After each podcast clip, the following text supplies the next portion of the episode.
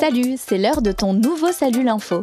Et pour cet épisode, je suis avec Azer, Noureddine, Nathan et Émilie. Bonjour mes petits chatounets. Bonjour. Salut les loulous. Bonjour les amis. Cette semaine, on ouvre grand nos oreilles pour écouter les nouvelles règles du confinement.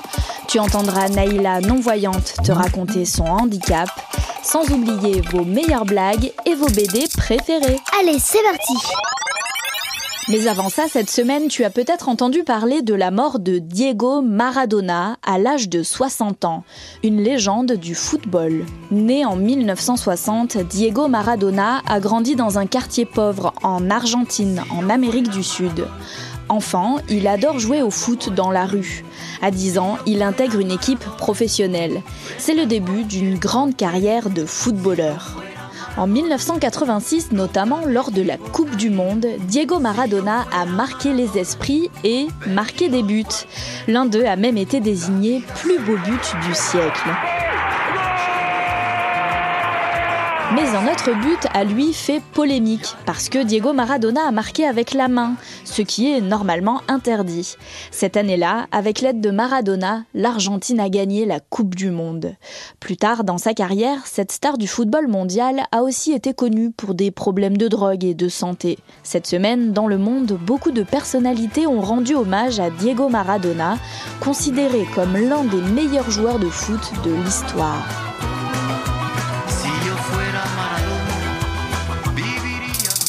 Et maintenant, on parle de quoi? Eh bien, des nouvelles règles pour le confinement. Elles ont été annoncées mardi par le président Emmanuel Macron. Nous avons freiné la circulation du virus. Mais il demeure très présent en France comme dans tout l'hémisphère nord en Europe. Tu l'entends, la situation s'améliore, mais le virus est toujours là. La France ne va donc pas être déconfinée du jour au lendemain. Ça va être progressif, par étapes, selon l'évolution de l'épidémie. À partir de là, je veux pouvoir ce soir nous fixer un cap, un calendrier et esquisser des perspectives. Et la première étape, c'est ce samedi. Bientôt, on va ouvrir les magasins. Des jouets, des, de la, du manger. euh. Exactement, les bibliothèques aussi par exemple, en respectant bien sûr les règles sanitaires. Je rêverais de pouvoir faire une longue balade parce que là, on n'a pas le droit de sortir. Je peux aller jusqu'à un kilomètre? Eh bien, à partir de ce week-end, tu vas pouvoir te balader pendant 3 heures et dans une limite de 20 km. Et puis, c'est le retour aussi des activités extrascolaires en extérieur. Mais il faudra toujours une attestation, un document pour se déplacer et puis rester confiné au maximum. On pourra enlever les masques à l'école? Alors pour l'école, pas de changement pour l'instant, il va falloir garder les mêmes règles. Si la situation s'améliore encore, le 15 décembre, dans deux semaines donc, de nouvelles mesures seront prises. Le confinement pourra être levé, on pourra circuler en journée sans attestation, et certains loisirs pourront même reprendre, comme les cinémas, les théâtres, les musées. En revanche, le soir, il y aura un couvre-feu. Tout le monde à la maison pour 21h. Est-ce qu'on pourra fêter Noël? Est-ce que on pourra voir les familles? Euh, Ma cousine, mon grand-père, euh, ma mamie. Alors le soir du 24 décembre et du 31 décembre, exceptionnellement, il n'y aura pas de couvre-feu pour nous permettre de passer les fêtes avec nos proches. Mais attention, hein, sans être trop nombreux et en respectant toujours les gestes barrières. Des cadeaux pour les sans-abri. Dans le nord de la France, l'association El Paso invite les habitants et des écoliers à donner des boîtes à chaussures remplies de petits cadeaux. Chocolat, biscuits, produits d'hygiène, vêtements chauds ou jolis dessins. Ces boîtes à surprise seront distribuées à des sans-abri pour les fêtes de fin d'année. Ah, ça c'est une bonne idée.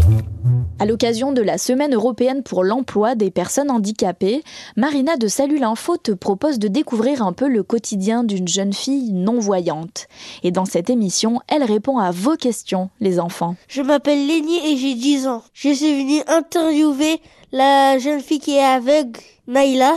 Oui, c'est ça, Lénie. C'est Neila que vous allez découvrir aujourd'hui. Elle a 11 ans et demi, elle est en sixième dans un collège de région parisienne et elle est membre d'une association qui s'appelle l'Institut national des jeunes aveugles. Neila a ce handicap depuis qu'elle est née, donc elle n'a jamais vu. Alors qu'est-ce que vous avez envie de lui demander, les enfants?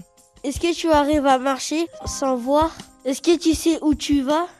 Dans la rue, je connais pas trop le chemin, bah, c'est ma mère qui me guide. Est-ce que tu fais souvent des, des, trajets que tu ne connais pas ou est-ce que du coup tu essayes de faire plutôt des trajets que tu connais pour être plus à l'aise? Bah, Je fais souvent des trajets que je connais. Par exemple, je vais reconnaître l'endroit ou, euh, ou alors j'aurais carrément retenu le chemin. Donc tu connais tout par cœur en fait parfois Voilà. Bonjour, je m'appelle Malik, j'ai 9 ans. Euh, Naïla, est-ce que tu es dans une école aveugle ou pas? Oui. Qu'est-ce qu'elle a de spécial euh, ton école Tout le monde euh, est malvoyant ou euh, ne voit pas du tout. Les classes, euh, elles sont beaucoup plus réduites. Dans le, les collèges et lycées, on est vers 12 et en primaire, on va être autour de 8. Est-ce que les enseignants aussi sont malvoyants ou non-voyants? Ça dépend, mais il y en a, oui. Comment vous faisiez pour écrire ou lire? Parce que si vous ne voyez pas J'écris euh, et je lis en braille. Est-ce que tu peux nous expliquer pour les enfants qui ne connaissent pas ce que c'est que le braille? C'est euh, une écriture avec des points euh, genre euh, qu'on doit toucher pour lire. Et du coup, quand tu écris, toi tu fais les points? Voilà. Et si tu te demandes pourquoi on appelle ça le braille, eh bien c'est parce que l'inventeur de cette méthode d'écriture et de lecture s'appelait Louis Braille. C'était un Français qui était devenu aveugle suite à un accident quand il avait 3 ans. Et aujourd'hui, le braille est utilisé dans le monde entier. Est-ce que tu vas à la cantine Et comment tu sais qu'est-ce que tu manges et qu'est-ce que tu prends? Oui, je vais à la cantine. Ils nous disent euh, ce qu'il y a à manger. Et euh, nous, on n'a pas un self dans notre école, en fait. On mange le menu qui est déjà euh, proposé. Est-ce que tu aimes le foot? Oui, j'aime bien le, le foot quand même. Quand euh, je joue au foot, je joue avec des enfants malvoyants. Et euh, la seule différence, c'est que la balle, euh, il y a des petits grelots à l'intérieur. Pour que vous puissiez l'entendre. Oui. Bonjour, je m'appelle Dina, j'ai 9 ans et j'ai des questions à te poser. Neila, est-ce que pour marcher dans la rue, tu utilises tes autres sens? Oui, il y en a un qui est plus utile, c'est Louis. Et alors qu'est-ce que tu peux entendre comme bruit dans la rue qui te donne des indications importantes? Euh, les voitures, le bruit des gens. Est-ce que à la maison, tu te débrouilles tout seul pour marcher et par exemple aller dans la cuisine ou aller dans ton salon Ben oui, parce qu'à la maison, euh, je la connais très bien, ma maison, donc j'ai pas trop besoin de d'indications du coup. Merci beaucoup Naïla de nous avoir raconté comment tu vis avec ton handicap et merci aussi à l'Institut national des jeunes aveugles. L'association a un site et une page Facebook si tu veux en savoir plus. Non mais vraiment, j'ose pas le dire. J'ai pas envie d'en parler. Mais si, vas-y, on se dit tout. Confinement ou pas, ce n'est pas toujours simple de supporter la vie en famille. Surtout quand avec ses frères et sœurs, on s'entend parfois comme chien et chat. Pas vrai, Isée?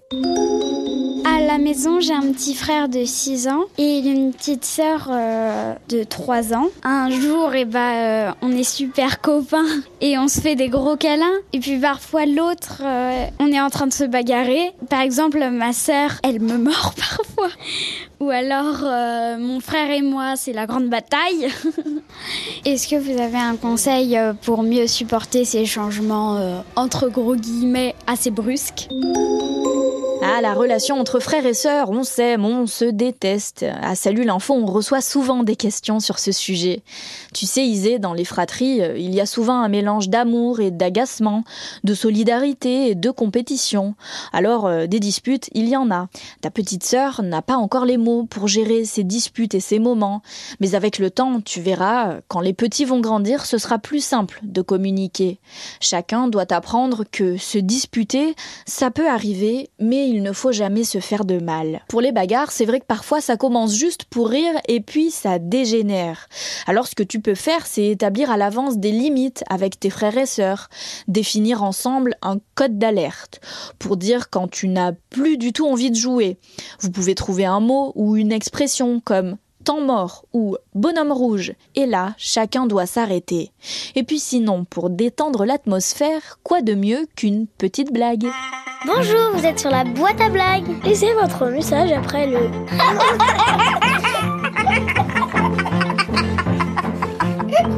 Allez d'ailleurs au menu de Salut l'info cette semaine, vous nous avez laissé quelques blagues gourmandes pour se régaler et rigoler. Bonjour, je m'appelle Gabrielle, J'habite à Courbevoie et j'ai 7 ans et demi. Hello Gabriel. Voici ma blague. Qu'est-ce qui court et qui se jette? Une courgette. Trop drôle. Bonjour, je m'appelle Arthur, j'ai 9 ans et demi. Salut Arthur. Voici ma blague. Quel est le gâteau préféré des herbes? Le gâteau préféré des herbes. Hmm, je donne ma langue au chat. Le millefeuille. Bonne journée. Connaissez pas cette blague? Salut, salut l'info. Euh, je m'appelle Louane et j'ai 13 ans. Bonjour Louane. Alors, voilà ma meilleure blague. Monsieur et Madame Clette ont une fille. Comment s'appelle-t-elle? Lara. Bah oui, la raclette. Elle est super cette blague. La raclette, mais d'ailleurs c'est la saison en ce moment. Et toi, est-ce que tu connais la recette pour nous envoyer une blague? C'est simple, appelle notre répondeur et laisse-nous ta meilleure blague au 01 47 79 40 00. Attends, pars pas tout de suite, c'est pas encore fini. Les blagues pour rigoler, c'est bien, mais les BD aussi. Et sur notre répondeur, vous nous en avez laissé toute une liste. Je m'appelle Charline, j'ai 8 ans, j'habite à Lille et j'ai un conseil de BD à vous donner. C'est Gaston Lagaffe. Mon papa m'a fait découvrir euh, ça. C'est de Franquin et il travaille dans des bureaux. Il adore dormir et donc il va faire inventer plein de choses justement pour pouvoir dormir. Et euh, il est très fainéant, mais il est très inventif aussi. Au revoir. Les BD, c'est pour nous faire rire et nous raconter des histoires. Et ça, ça plaît à Valentine. Je voudrais vous conseiller euh, un livre qui s'appelle Les cahiers d'Esther et c'est l'histoire euh, d'une petite fille qui a donc selon les tomes 10, 11, 12 et 13 ans et c'est une histoire vraie qui raconte euh, un peu sa vie, des épisodes de sa vie et tout ça. Au revoir. Je m'appelle Esther et j'ai 11 ans. Euh, je suis très liste comme fille. Par exemple, voici la liste de tout ce que j'aime à Noël. Ouais, voilà, voilà. Des BD avec des histoires d'ailleurs euh, plus ou moins fantastiques. Ça fait 300 ans que j'ai 10 ans. Ça fait 300 ans que je m'ennuie. Bonjour, salut l'info. Je m'appelle Félix et j'habite à Strasbourg. J'ai 9 ans. Je voulais vous dire une BD que j'adore. Ça s'appelle Petit Vampire de Johan Spar.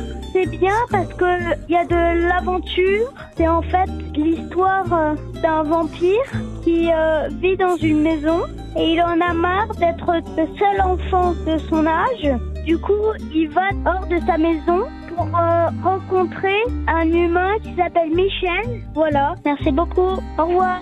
Et si les livres c'est pas trop ton truc, les cahiers d'Esther et Petit Vampire ont aussi été adaptés en dessin animé. De quoi t'occuper en attendant le prochain épisode de Salut l'info. Allez, ciao ciao